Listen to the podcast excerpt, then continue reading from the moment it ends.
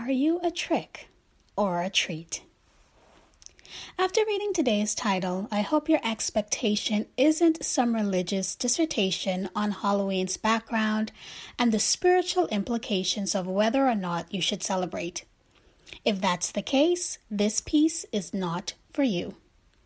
If you're at a moral impasse, then, like one Rodney Munker, go get you a spiritual advisor. Anywho, growing up, I'd never been trick or treating, as of course is expected being raised in a Christian household. Be that as it may, I'd seen enough to know Halloween was that time of year when many had an excuse to dress in costumes and was on the hunt for complimentary candy, while others stayed indoors in fear of being pelted with rotten eggs or falling prey to a vicious crime. Over the years, I've seen this season toggle between ghastly monsters and sexy vixens. Yet, somehow, folks find more creative ways to make the spooky look appealing. I reckon this one night of the year is no different from the other days where we mask our true selves to secure some sought after prize. Terms and conditions may apply. Curiosity got me thinking about where the phrase trick or treat came from. While there are many tales out there, I came across one that took my train of thought in a whole other direction. The phrase is a subtle suggestion that if a treat, candy, is given, then the child will not perform a trick, mischief, to the owner's house. Hmm, interesting, right? More than the trick or treat, the word child stands out to me. It screams, Give me what I want, frills and thrills, or else I'll throw a tantrum. Yeah, that about sums it up. I mean, doesn't that sound a lot like the relationship encounters we see today? Oh, child, as this plot thickens, I have some questions. If we're looking at it from a relationship perspective, of course. Like how much treats is too much, and what exactly is the purpose of the treat being given? Why should a treat even be issued absent of any deeds being done? More importantly, if one person decides not to provide a treat, who approves the trick's disbursement and how much tricking is enough? Why is there even a trick or treat system and who gets to keep score? If one's treat isn't as good as the other person's, does that mean that the treat moving forward is now downgraded? What if the treat makes a person sick? Can the other opt out without the consequence of a trick? And can enough treats ever compensate for the effects of a trick? Folks, I got questions. During this season where the masses morph into masters of disguise, ask yourself when it comes to the case of all of your relationships, past, present, or future, are you a trick or a treat? Knock, knock.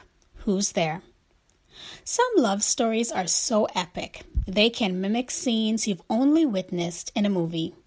In real life, more often than not, it's the tale of your homegirl. You know the one who you consider nothing but a man eater. Yeah, her.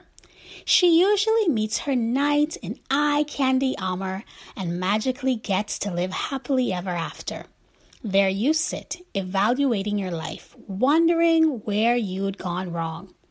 How is it that you tend to come across every professional dream selling salesman? The ones that start out with a very good intention, but somehow end up being the immortal reincarnate Nightmare on Elm Street villain.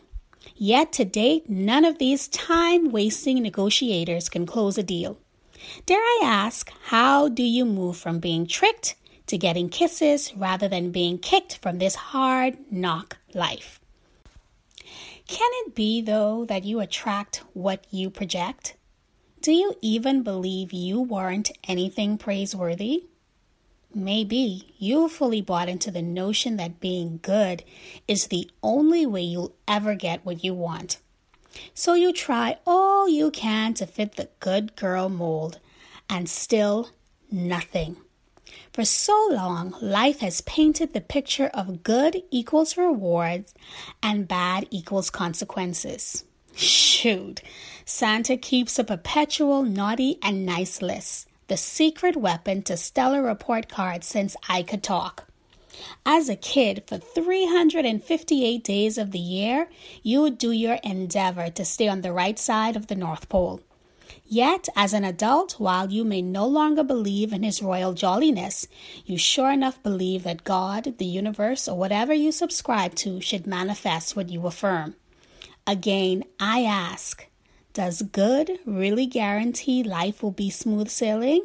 The answer, it most certainly does not. We see it all the time the evolution of the good girl gone bad and vice versa. And everyone but you seem to have the magic formula to turn the tides in their favor. Shamefully, I remember when I used to intentionally do things to upset somebody's good son. I would purposely not answer the phone or push the buttons knowing that the reaction would bring discord. Meanwhile, I was stoic on the outside but laughing on the inside. Oh my God, I was a tool. But let not your little heart be troubled. Karma got me a couple times over since then. All things considered, let me tell you what the manual doesn't say. Reciprocation doesn't only occur after acts of kindness, meanness has its own return policy too. Good versus evil. So you've been hurt. Do you turn into the wench that steals relationships? Or do you live in Whoville with a welcoming spirit and a warm heart? Do you only seek to be decent, expecting that good will come to you? Are you just sowing good seeds awaiting some reward? After all, what's giving without getting, right? Well, sad to say, you might be a bit of a trick. If goodness is not the essence of who you are, then why do it? Do you even have what it takes to allow your good works to be absent of expected return on investment? Can you lay claim to being a kind individual and your willingness to give not have a prerequisite? As far as relationships go, is it that you've refrained from sowing your royal cherry because you think it will afford you a knight in shining husband? If the only reason you are threading the straight and narrow is to be rewarded, you'll be sorely disappointed. Listen here. Being good is more about your character than your external value. Did you know that you could give a compliment without feeling slighted or dulling your shine? Being a good person is progress over perfection. Ain't nobody out here asking you to be Jesus but don't be an opportunist either. However, let's not get it twisted. Being good at something doesn't mean you should do it. Being good does not mean you're a doormat. No, it does not make you a bad person if you say no and implement boundaries, nor is it selfish for you to walk away from a situation that interrupts your peace. But can you be kind even when you have the right to be mean? This one character trait should not be overlooked or undervalued.